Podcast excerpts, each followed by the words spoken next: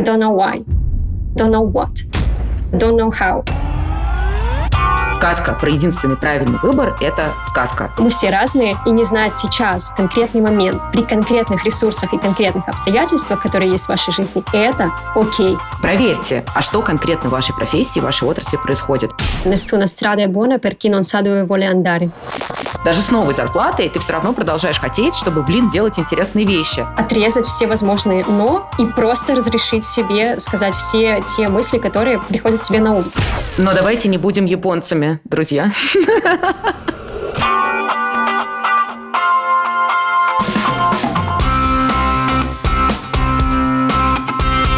Друзья, всем привет! Это подкаст «На своем месте». Подкаст для тех, кто хочет стать счастливым профессионалом, который работает в кайф.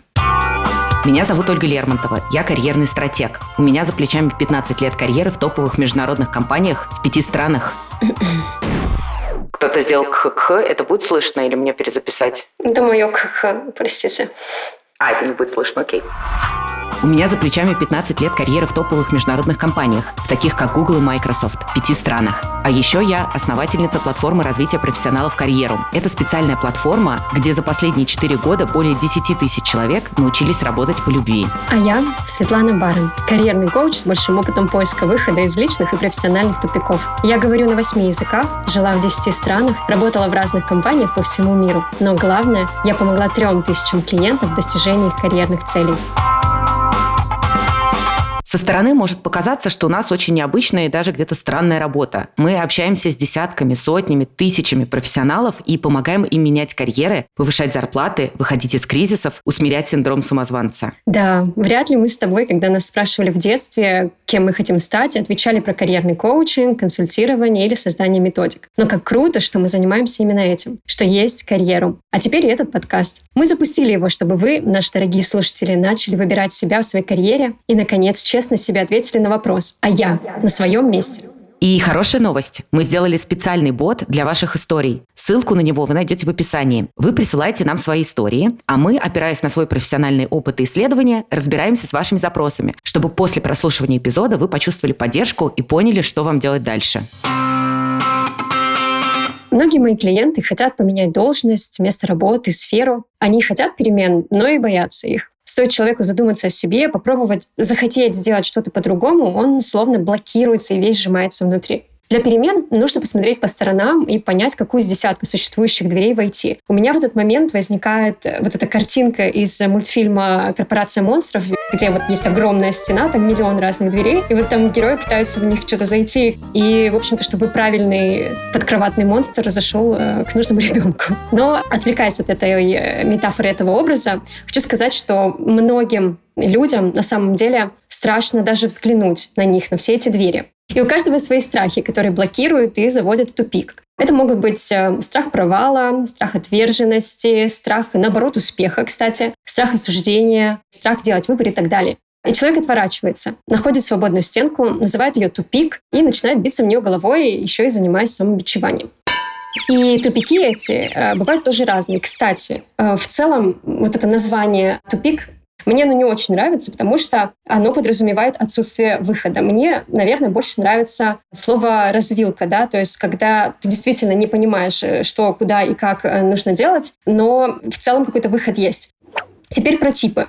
Как минимум можно выделить три самых очевидных. Первый — это don't know why не знаю почему. Ты понимаешь, что нужно что-то менять. У тебя есть вот это жесткое свербящее чувство, что нужно что-то делать, э, нужно изменить э, свою жизнь, нужно пойти сменить работу и так далее, но у тебя нет понимания, почему это и зачем. Следующий тип — это don't know what.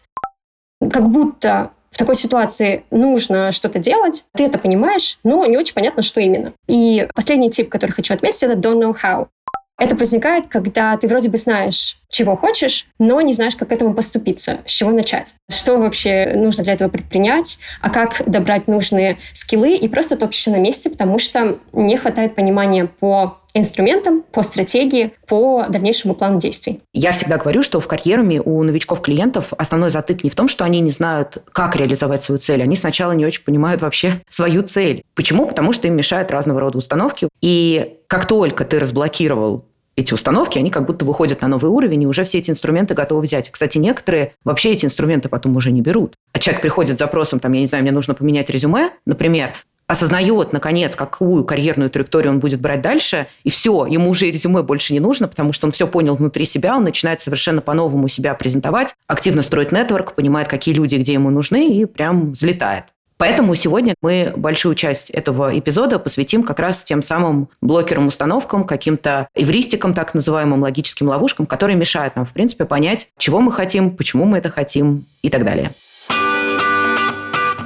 Первое, про что я думаю в рамках этой темы, это про то, что люди часто теряются перед множеством выборов, потому что с детства есть такая сказка, которую нам рассказывают наши родители, бабушки, дедушки, что у нас есть только один выбор и один путь. Что вся жизнь, и профессиональная жизнь в частности, это такое постоянное движение по одной какой-то полосе, четко прочерченной. Ты э, заканчиваешь школу, вот у тебя там какие-то есть, не знаю, способности. В мое время это было либо ты занимаешься математикой, либо гуманитарными науками, других вариантов как бы не было, то есть такая дихотомия. Дальше ты выбираешь вуз, исходя из этого, выбираешь себе конкретную профессиональную стезю, и по этой стезе идешь всю жизнь, никуда не сворачивая. Да, и многих людей, которые приходят к нам с проблемой тупика, мучает не сама необходимость поиска, а очень часто стыд и чувство вины за это, потому что они сбились с вот этого пути истинного, когда нужно было выбрать одну уже все-таки профессию юриста и быть уже юристом до конца своих дней, но они почему-то споткнулись на пути, да, усомнились в этой истине. Им очень часто кажутся такие моменты, что все вокруг уже давно нашли себя. И они выбрали путь и идут по нему без сомнений, прямой линии. Все эти блогеры в Инстаграме давно нашли свое призвание, а люди в LinkedIn, посмотрите, какой у них поступательный рост. И все у них э, в карьере, как в красивом графике, который стремлен вверх э, и быстрее, выше, сильнее. Но это не так.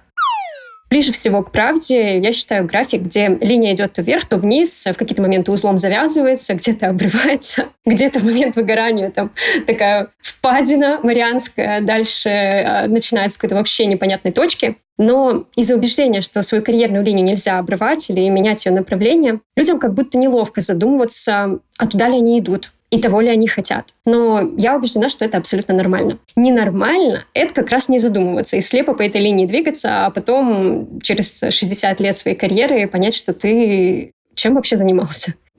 Вина и стыд, которые возникают у этих людей, это абсолютно понятные мне чувства. Но если вы сейчас находитесь в тупике, вам нечего стыдиться, и вы ни перед кем не виноваты. Вы не какой-то сломанный или неправильный. Если вы выбрали не совсем любимую работу, или она была любимой, но потом перестала ею быть, или вы, может быть, долго не можете определиться со следующим карьерным шагом, это тоже окей. И сын маминой подруги, конечно, молодец, что с самого рождения знал, что должен быть бухгалтером. Но мы все разные, и не знать сейчас, в конкретный момент, при конкретных ресурсах и конкретных обстоятельствах, которые есть в вашей жизни, это окей.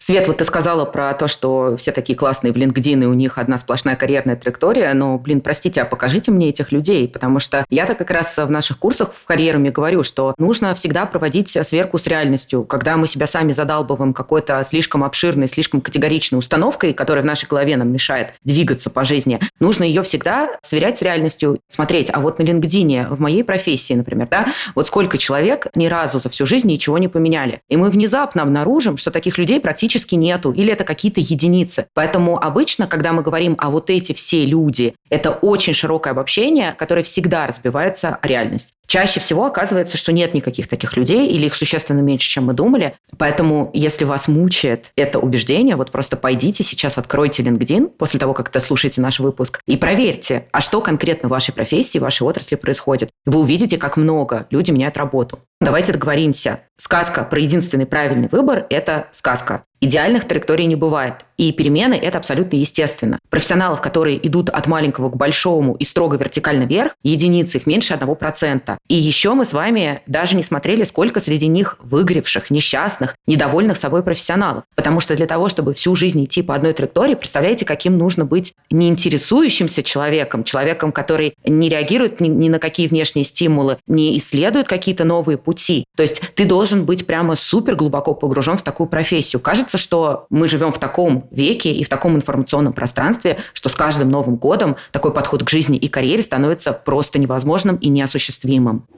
Unmodel, организация, созданная американскими работодателями и общественными колледжами, приводит такую статистику. Американцы меняют работу 12 раз в своей жизни, часто проводя на одной работе менее пяти лет.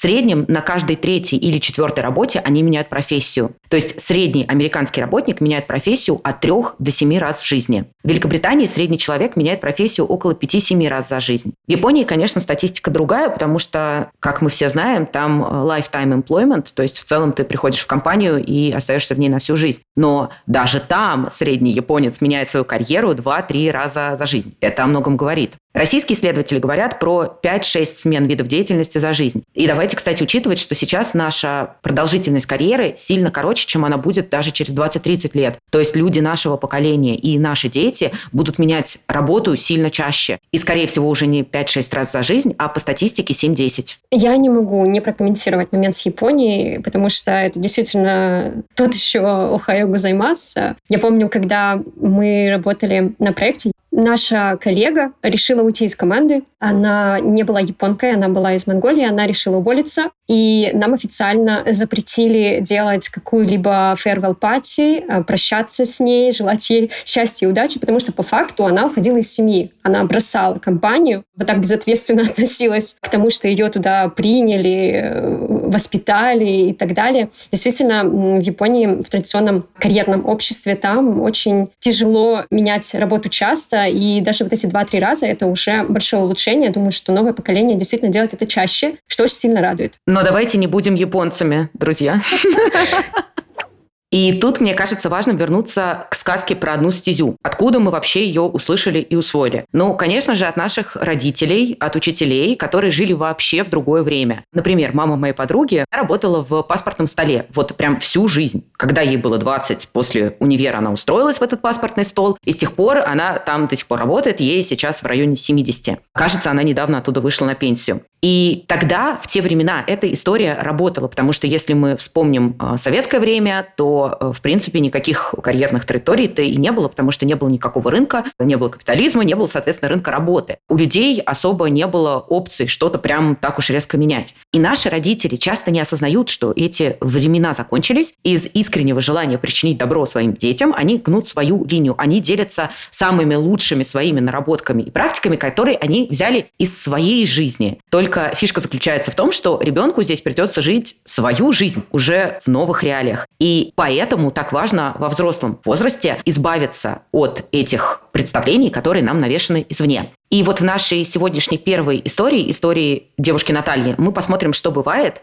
когда родитель выбирает за тебя твою профессию.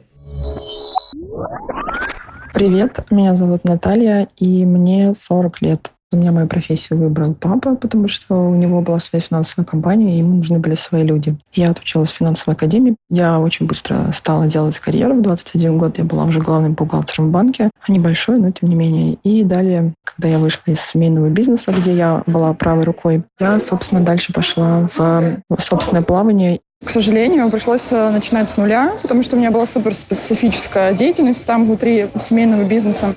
Я пошла в большую корпорацию а, финансовую, грубо говоря, в бэк-офис. Это вообще, по сравнению с тем, чем я занималась, это был жуткий даунгрейд. Но я справилась, и через несколько лет а, у меня был хороший карьерный рост. Я сходила в декрет, и а, после этого дальше тоже карьерный рост продолжился в этой корпорации. И когда я была во втором декрете, мне предложили руководящую позицию руководителя внутреннего аудита в банке, причем в зарубежном банке. И, соответственно, я работала с правлением и с топ-менеджментом Через три года я поняла, что, в общем-то, все, мне там ловить уже нечего, я уже как бы это мой потолок. И, соответственно, в этот момент э, мой друг э, прилетел из Лондона и предложил мне развивать новую практику в одной из компаний большой четверки. Я, собственно, с радостью согласилась. И, соответственно, туда я пошла с даунгрейдом опять с позиции руководителя. Я пришла на позицию просто менеджера. И сейчас я столкнулась с таким кризисом жанра, что то, чем я занималась больше 20 лет уже к этому моменту, меня уже не интересует, не волнует, вообще никак не колышет. Ну, наверное, это Простым словом, выгорание называется. А чем я заниматься хочу дальше, я не знаю. И, в принципе, меня уже карьерный рост не сильно интересует. И вы удивитесь, но сегодня я подписала заявление на увольнение, то есть из бывшей большой четверки я тоже ухожу. Когда человек при выборе профессии опирается не на свое «хочу», а на чужое мнение, это, конечно, огромный риск. Но хочу сказать спасибо Наталье за эту историю. Это очень интересный и, к сожалению, довольно популярный кейс того, как человек не сам выбрал себе профессию, построил карьеру в бизнесе отца, но потом уволился. И, кстати, потом заново построил свою карьеру, и это удалось.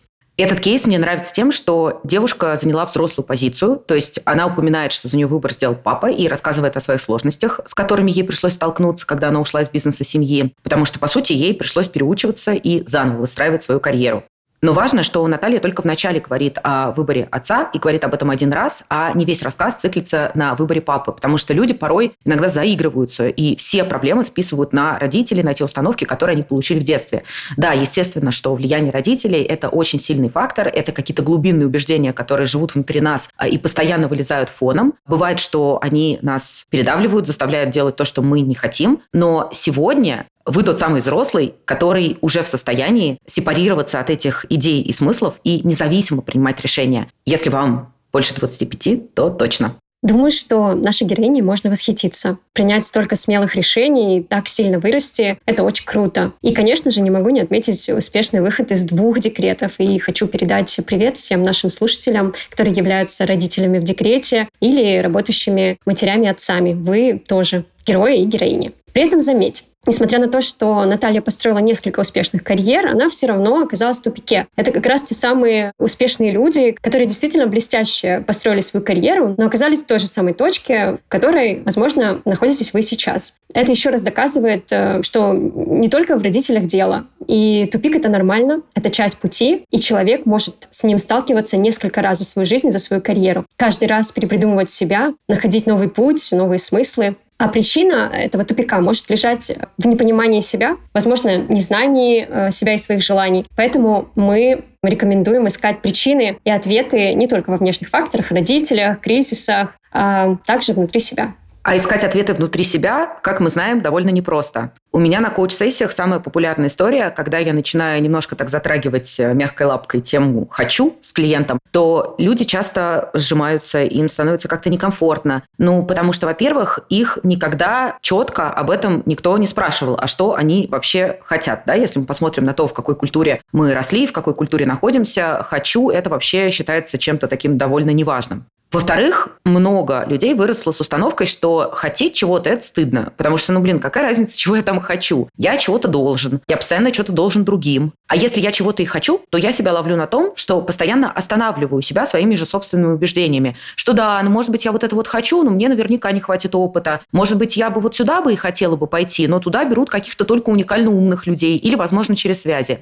Почему так происходит? Отчасти потому, что мы с детства растем в оценочной системе. Так устроен наш мир, так устроены наши детские сады, школы, универы уже в школе ребенка начинают измерять общей для всех линейкой. Ты должен соответствовать определенным формулярам о том, какие есть ожидания. Ты должен быть хорош во всем. Ты не можешь быть талантлив, например, в математике, но плохо разбираться в литературе. Ты должен быть отличником, ну или, по крайней мере, хорошистом. И постепенно мы привыкаем к тому, что нас все время оценивают извне, что другие люди определяют, что для нас хорошо, не опираясь на наши какие-то собственные представления и тем более какие-то таланты. Неважно, что ты гениальный поэт, э, по математике будь добр, ну хотя бы на троечку, на четверочку натяни. И мы привыкаем использовать внешний референс как костыль. То есть мнение других людей о нас становится важнее, чем наша собственная оценка себя и оценка своих желаний. И знаете, вот этих людей, которые никогда не знают, что они хотят на ужин, э, курицу или рыбу, мясо или макароны. Это же просто кошмар стюардессы.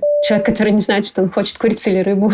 Потому что, ну, все, атрофировался вот этот механизм слушать то, чего хочу на самом деле я. Я внутри, а не кто-то за меня, не мамин голос, не сын маминой подруги, не все вот эти субличности. Абсолютно верно. Действительно, от того, через что ты прошел в ранние годы своей жизни, в какой системе, в какой семье, в каких ценностях ты вырос, зависит то, насколько ты умеешь хотеть. И что действительно определяешь своими желаниями. Это добровольно-принудительный совет твоей мамы или действительно то, что ты для себя выбрал. И помимо того, что мы зачастую не умеем хотеть, мы еще страглим э, с тем, как определить свои собственные способности, свои собственные таланты. Например, не только мы хотеть не можем, мы очень часто не знаем, знаем, а, на что мы способны. Потому что мы привыкли расти в такой системе, в которой нам ставят оценки, и вот когда тебе оценку поставили, ты понял, что ты молодец в математике. Но очень часто не копаемся в том, что мы умеем, не копаемся в том, что нам действительно подходит с самого детства. Вот тебя отправили на фортепиано, потому что если в какой-то момент э, не будет у тебя работы, будешь подрабатывать э, преподавателем по фортепиано. И еще один поинт. Наша система образования и воспитания очень часто не учит нас понимать, что этому рынку, что этому миру вообще нужно. Да, там тебе может сказать папа, что нужно идти на юриста-экономиста, но насколько это действительно объективно? Насколько сейчас рынок живет по тем же правилам, по которым живет твой папа? И как вообще понимать, э, какие профессии этому миру нужны? То есть перед тем, как мы выбираем профиль в университете, ну, как, по крайней мере, ко мне никто не приходил и не говорил, смотрите, вот положение на рынке сейчас такое, а выгодно выбрать вот такую профессию, потому что она будет развиваться в ближайшие пять лет, и вот действительно у вас там будет какой-то определенный рост. То есть по факту очень многие из нас выходят из всего этого бэкграунда с неумением хотеть, незнанием, что они могут, и непониманием, что этому миру нужно. Света, ну вот ты и рассказала нашим слушателям про знаменитые «хочу, могу, надо» три столпа нашей системы, которые мы обучаем в карьеруме. Поэтому, если вы, друзья, чувствуете, что вам нужна помощь, чтобы разобраться в себе и собрать воедино вот эти самые ваши «хочу, могу и надо», то в рамках карьерума у нас есть специальный курс, он называется Real Me. Как найти себя в работе и жизни. В него входят 6 тематических сессий, 24 урока суммарно, за которые вы сможете определить, какие ограничивающие убеждения мешают именно вашему развитию и заметить замените их на полезные. Сможете открыть в себе минимум 7 талантов, которые помогут вам реализоваться в карьере и двигаться вперед. Мы поможем вам найти свои источники энергии и избавиться от факторов, которые ежедневно забирают ваши силы. С помощью этого курса вы сможете решить, нужно ли вам менять компанию, профессию или сферу прямо сейчас. А может быть, вы можете что-то такое подкрутить в вашей текущей деятельности для того, чтобы сделать ее для себя максимально наполняющей. Ну и, конечно, каждый участник этого курса сформулирует свою главную карьерную цель, проложит путь к ней и выяснит, какие навыки ему потребуются, чтобы прийти к этой цели. Хочу еще сказать, что курс уже прошли 8 тысяч человек. Мы его выпустили весной 2020 года, как раз в разгар пандемии, когда, как мы знаем, многие люди столкнулись с проблемами самоопределения и поиска дальнейшего пути. И уже по отзывам, собранным за эти три года, мы понимаем, этот курс очень круто работает. Люди приходят за повышением, перепридумывают себя и находят также единомышленников. И да, уже как следствие получают прибавку к зарплате, повышение, желанный офер, перспективы, но главное – это уверенность в собственных силах. Ссылку на Realme я оставлю в описании.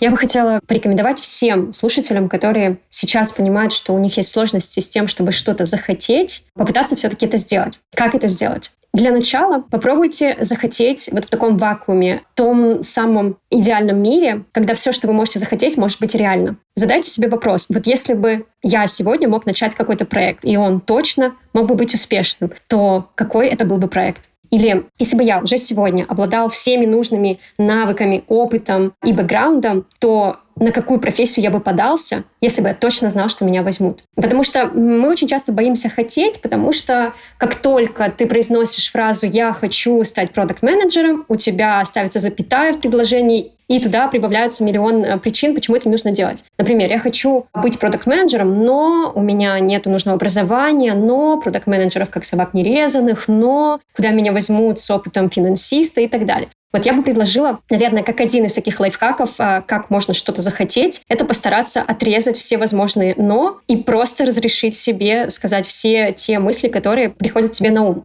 Но только одного «хочу» недостаточно, потому что если ты не стыкуешь это со своими «могу» и «надо», ты можешь потеряться даже тогда, когда знаешь, чего хочешь. Об этом, кстати, наша следующая история. Добрый день. Меня зовут Иван, мне 37 лет, я юрист. С 2011 года я работаю в крупном российском университете. На одном месте я работаю 12 лет. За это время я выполнял разные роли и юриста, и руководителя, и организатора, обычного исполнителя, переговорщика, преподавателя. Уже в тяжелом 2020 году меня начали посещать мысли, которые э, не отпускают до сих пор. Мысль примерно следующего характера. Я варюсь в одном бульоне больше 10 лет и уже подзакис на одном месте. А в университете я достиг э, потолка, и мне хочется чего-то нового и другого. Я устал в целом от этого места работы, порядков, корпоративной культуры и коллектива. Сомнения по поводу того, ту ли профессию я выбрал, отсутствие какого-то морального удовлетворения от работы, радость только два раза в месяц, это зарплата и аванс. Вопрос по поводу того вообще, кем я хочу быть, типа просто высокоплачиваемым линейным специалистом или руководителем. Сомнения в части того, что я нормальный, хороший руководитель, ну и обострение синдрома самозванства. Понятное дело, что я примерно понимаю, чего хочу. Хочу другое место работы, где другая организация работы, качество, объем закупок, иная корпоративная культура, ну и, конечно же, повышение на зарплаты. Пришел новый начальник, я с ним не нашел нашел общий язык, у нас э, произошел мини-скандал, и я понял, что с таким человеком работать не хочу. И таким образом уже в 23 году я просто перешел э, в этом же вузе в другое подразделение. Между тем, все равно остается жгучее желание поменять место работы, совмещенное со страхом и неуверенностью в себе. При этом я понимаю, да, что, ну, останусь я тут на прежнем месте еще там до конца года или там еще где-то на год, ну, а что дальше? Куда развиваться? Я просто здесь, меня произойдет элементарная профессиональная старость. Ну, вопросы такие, как вы, ну, оцениваете мою ситуацию и э, как вообще сформировать план по выходу из тупика и, главное, начать его реализовывать. Оля, у меня столько вопросов к истории Ивана. Очень жаль, что я не могу прямо сейчас в прямом эфире ему эти вопросы задать, потому что очень интересно и свербит разобраться. Слушай, Свет, ну вот идея. Давай э, сейчас э, покажем нашим слушателям, как выглядела бы примерная коуч-сессия, если бы Иван находился в клубе, куда бы повел его коуч, какие бы вопросы задавал и с какими элементами его рассказа бы начал сразу работать. Ну, на самом деле здесь очень много разных элементов, которые требуют уточнения, но я бы, наверное, зацепилась за самую сильную фразу, которую Иван употребил в своем рассказе. Он сказал, что он примерно понимает, чего он хочет, и выразил, в общем-то, свои желания. Он хочет другое место работы, другую организацию работы, другое качество, другой объем закупок, другую корпоративную культуру. Но он вообще ни разу упомянул а какую? Вот эту другую работу, какую? Что она в себя включает? Другая корпоративная культура — это какая? И чем она отличается от той, которая есть сейчас? И даже повышение зарплаты, Иван говорит о нем очень абстрактно. Ну, и повышение зарплаты, конечно же, тоже. А какое? Насколько? И в целом, а что эти деньги Ивану дадут? Какие новые возможности? Потому что, как мы с тобой прекрасно знаем, деньги никогда не являются самоцелью. Они всегда ведут к более глубоким ценностям, которые человек через эти деньги хотел бы реализовать. И очень частая история, когда мы хотим очень срочно повышения, и нам кажется, что нам не доплачивают, это бывает связано с тем, что у нас нарушен баланс отдаю, получаю. То есть мы как-то страдаем, где-то терпим на работе, где-то не реализуются наши желания, наши мотиваторы и интересы, и нам кажется, что если нам сейчас повысят зарплату, как бы компенсируя все наши неудобства, этот баланс сместится. Но часто он абсолютно не смещается, потому что даже с новой зарплатой ты все равно продолжаешь хотеть, чтобы, блин, делать интересные вещи, чтобы реализовывать себя, чтобы вести крутые проекты. Поэтому в тезисах Ивана не хватает самого главного, чем должна быть наполнена по смыслу его новая работа для того, чтобы он себя чувствовал реализованным. И есть подозрение, что, возможно, Иван не знает ответа на этот вопрос. Прямо сами не знаете, чего хотите. Они сами не понимают, чего они хотят.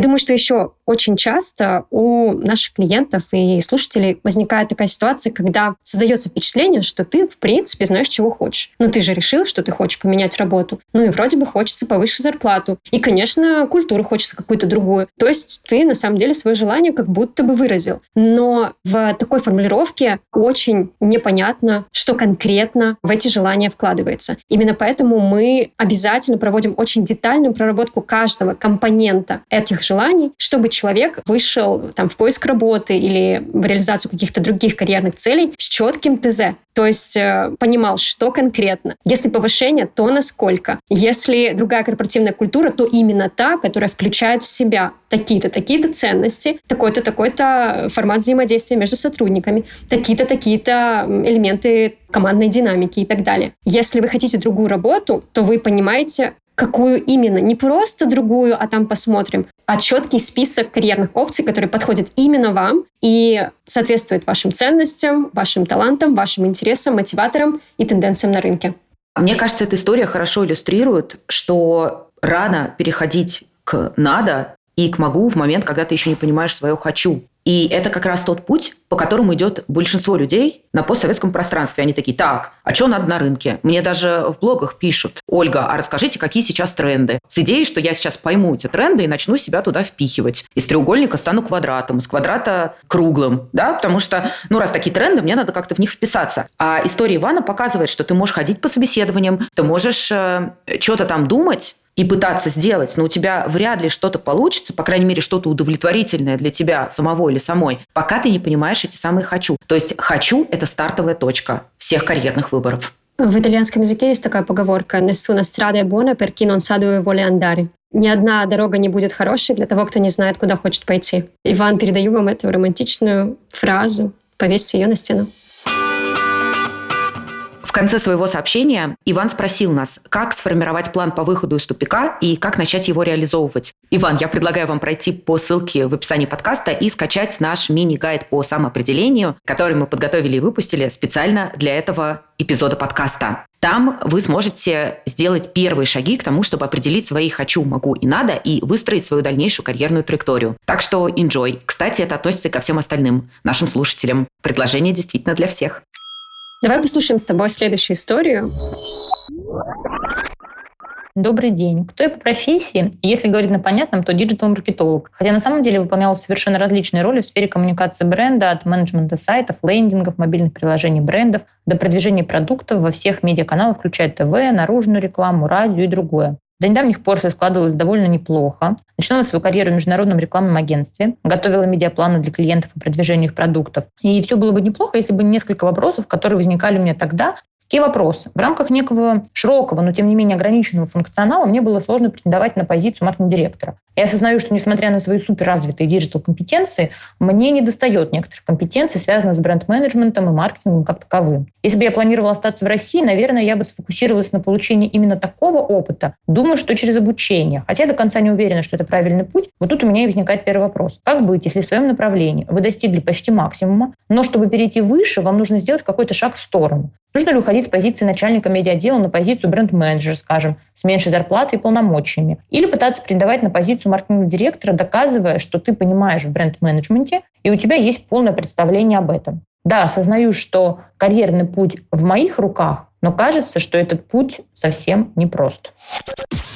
Дорогая Александра, возможно, если у вас возникает идея о том, что нужно для последующего роста сделать какой-то шаг в сторону, возможно, это так и есть. И по факту вы в своем вопросе уже дали самой себе ответ. Но если мы хотим поглубже погрузиться в вашу историю, я бы предложила вам проанализировать, действительно ли вам уже сейчас не хватает ваших компетенций для того, чтобы сделать этот скачок наверх. Почему это говорю? Потому что очень часто у клиентов возникает такое искажение. Очень часто кажется, что навыков не хватает, и опыта у меня такого не было, хотя на самом деле достаточно уже скиллов для того, чтобы соответствовать какой-то новой роли. Это не всегда бывает так. Иногда действительно, когда клиенту кажется, что ему не хватает каких-то компетенций, их реально не хватает, и тогда правда, их нужно наращивать. Но для того, чтобы это решение принять, нужно объективно посмотреть на свои навыки и компетенции и принять решение, нужно их наращивать, рано ли еще подаваться на какую-то новую позицию или нет. И если действительно рано, то да, нужно сделать шаг в сторону и какими-то путями, именно подходящими для вашей конкретной ситуации, поднабрать то, что необходимо для новых ваших карьерных возможностей.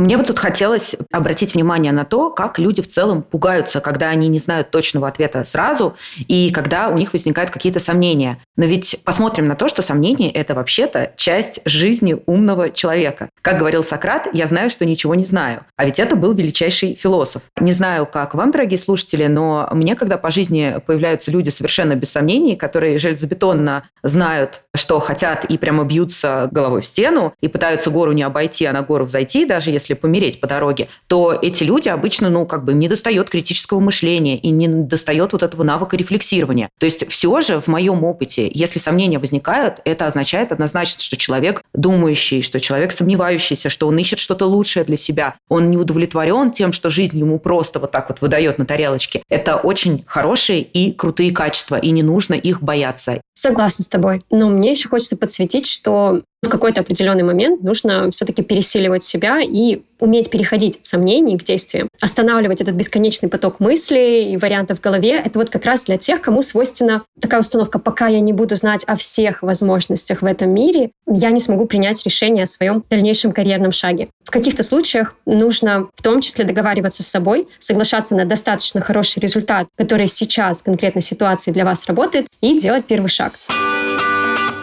У меня за время работы было очень много умных, но сомневающихся клиентов, и очень часто в их ситуациях без э, волшебного пенделя на уме и сомнениях не получается далеко уехать. Ведь можно действительно всю жизнь рассказывать себе, что я не безработный, я просто ищу себя. В какой-то момент нужно принимать решение и двигаться дальше. Мне кажется, одна из причин, по которым люди сидят вот в этой точке непринятия решений, ну, во-первых, у них есть некая вторичная выгода от того, что они не принимают это решение, как ты, Свет, правильно сказала, что очень удобно списывать всегда на то, что, ну, я просто сейчас такой вот э, специалист в поиске, у меня нет конкретных решений, конкретных идей, это такая индульгенция на бесконечную прокрастинацию, по сути. Но также очень важная причина, почему многие из нас сомневаются, не могут уже сделать, наконец, этот выбор, это потому что нет ресурса. Ресурс смещен не в ту сторону сторону. У нас э, как будто бы есть э, две такие э, чаши весов. На одной чаше весов наша энергия, наша мотивация, то, что двигает нас вперед, и то, что, в общем-то, создает какие-то последующие шаги. А вторая чаша весов, которая нас оттягивает, это наши страхи, сомнения, убеждения. И в каждый конкретный момент, если мы видим, что у человека нет движения вперед, это значит, что чаша с сомнениями, убеждениями и прочим, она слишком сильно перевешивает. Мы иногда говорим, что вот там, типа, я просто много работаю, я просто много времени провожу провожу на работе, у меня не хватает ресурсов и сил на то, чтобы задуматься о чем-то. Так это всего лишь означает, что в течение этих часов на работе вы отдаете больше энергии, чем получаете. Значит, проблему нужно искать именно в этом. И искать дополнительные источники мотивации и ресурса. Это могут быть какие-то вдохновляющие вас проекты, это могут быть э, какие-то новые обязанности, это отказ выполнять какие-то задачи, проекты, которые тянут вас на дно. И параллельно с этим, конечно, есть э, куча практик, которые, я уже уверена, у всех набили оскомину, а, типа хорошо спать, кушать э, правильные добавки, витамины, обязательно заниматься спортом. Даже не буду это упоминать. Это вот такая профилактическая база жизни, которая держит нас на плаву. Важно здесь осознавать, что я не приму это решение, пока я не создам для себя этот положительный баланс количество мотивации энергии входящей должно быть больше, чем сомнений, страхов и тупиков. Иначе мы так и не выйдем из этого неравновесия. А я еще хотела бы добавить, что очень часто вот это замирание перед выбором может быть связано с установкой еще одной, которая заключается в том, что нам почему-то кажется, что вот, ну, если уж мы все-таки решили сейчас выбрать новый карьерный путь, то он должен быть на всю жизнь. Вот сейчас я решу, что перейду и стану продуктом, и всю жизнь я буду работать. То есть, по факту, мы еще раз совершаем ошибку того, что видим это решение как что-то супер долгосрочное, которое будет длиться годами и тысячелетиями. Разрешите себе решить на сейчас. И, возможно, ваш выбор будет неправильным. Ну, такое бывает. Возможно, вы сопоставили все свои «хочу, могу, надо» и все проанализировали, пошли в компанию мечты, поработали, и получилось так, что, ну, вам не подошло. И это окей. Вы сможете еще раз сделать этот выбор, никто вас не осудит. Поэтому разрешите себе планировать на чуть-чуть, не на всю жизнь, а на ближайшие несколько лет. У меня тоже сейчас возникла такая школьная ассоциация, такое понятие, как писать на чистовик. Вот многие подходят к этому выбору выйти с идеей, что все, что я делал до этого, это был такой на черновик, все неправильное. А вот сейчас я наконец-то возьму себя в руки и пойму, что мне нужно делать следующие 150 лет. И вот э, это ощущение, когда ты э, в третьем классе школы, и ты переписываешь уже десятый раз это сочинение, потому что мама проверяла, и ты сделал помарку, и ты заново опять все переписываешь. И люди понимают, что, блин, я не хочу 15 раз это все переписывать. Я хочу вот сейчас один раз, и я такой по букве вывожу, но буду 15 лет выводить каждую букву, но зато я точно сделаю. Это, к сожалению, очень непрактичный способ самоопределяться. Здесь, конечно, нам скорее пригодится не наш постсоветский школьный опыт, а, возможно, там метод agile, теория MVP, minimum viable product, когда мы на сейчас взяли гипотезу, взяли ее сразу в работу, протестировали ее, потому что протестировать тоже важно, что мы не живем своими какими-то фантазиями, и это вообще-то не какой-то научный экзерсис пересоздания, перепридумывания себя, а это что-то, что является гипотезой, и эту гипотезу нужно пойти как можно быстрее быстрее тестировать. И отсюда следующий совет. Не сжигайте мосты, а смотрите, какие важные полезные качества из своего текущего опыта вы можете забрать. Так называемые transferable skills, переносимые навыки вы все равно в новую профессию, в новую роль, в новое место заберете себя самого и сундучок со своими драгоценностями. Очень обидно их где-то закопать, оставить в лесу, выносите это все на светлую полянку и протирайте эти камушки, смотрите, что из этого может пригодиться вам в новой жизни. И тогда с высокой долей вероятности ваши гипотезы будут на тесте показывать положительные результаты, потому что они возникли не из какой-то фантазии, иллюзии из облака, а это что-то, что уже находило подтверждение в вашей жизни, в ваших предыдущих проектах, задачах и деятельности. Кстати, о сжигании мостов. Может получиться так, что в процессе аудита самого себя, когда вы раскрываете свои «хочу», «могу» и «надо», вы понимаете, что на текущем месте ваши ценности какие-то не реализуются, какие-то ваши таланты не применяются в текущей профессии. Но это не значит, что нужно прямо сейчас, э, там, не знаю, превратиться в карьерного Халка, все разрушить и искать новую работу, новую компанию. Это не всегда так. Для начала попробуйте посмотреть, что можно изменить на текущем месте. Возможно, вы можете получить какой-то проект, который позволит вам реализовать именно те таланты, которые сейчас не реализованы, и это уже поможет вам увеличить вашу удовлетворенность от текущего места. Не принимайте слишком резких решений, если вдруг э, ощущаете, что сейчас действительно ваша ситуация не соответствует идеалу, а относитесь к этому осознанно и последовательно. Это был подкаст «На своем месте». В нем я, Ольга Лермонтова, карьерный стратег. И я, Светлана Барин, карьерный коуч. Опираясь на свой профессиональный опыт и исследования, ищем ответы на ваши вопросы и помогаем находить решения там, где вам кажется, что их нет. Мы сделали специальный бот для ваших историй. Ссылку на него вы найдете в описании. Ну а если вы чувствуете, что советов из подкаста недостаточно, приходите в карьеру. Ссылка там же. Ждем ваши отзывы и мысли о подкасте. Ставьте оценки нашему подкасту в Apple Podcasts и сердечки в Яндекс Музыке. Так мы будем знать, все ли мы правильно делаем.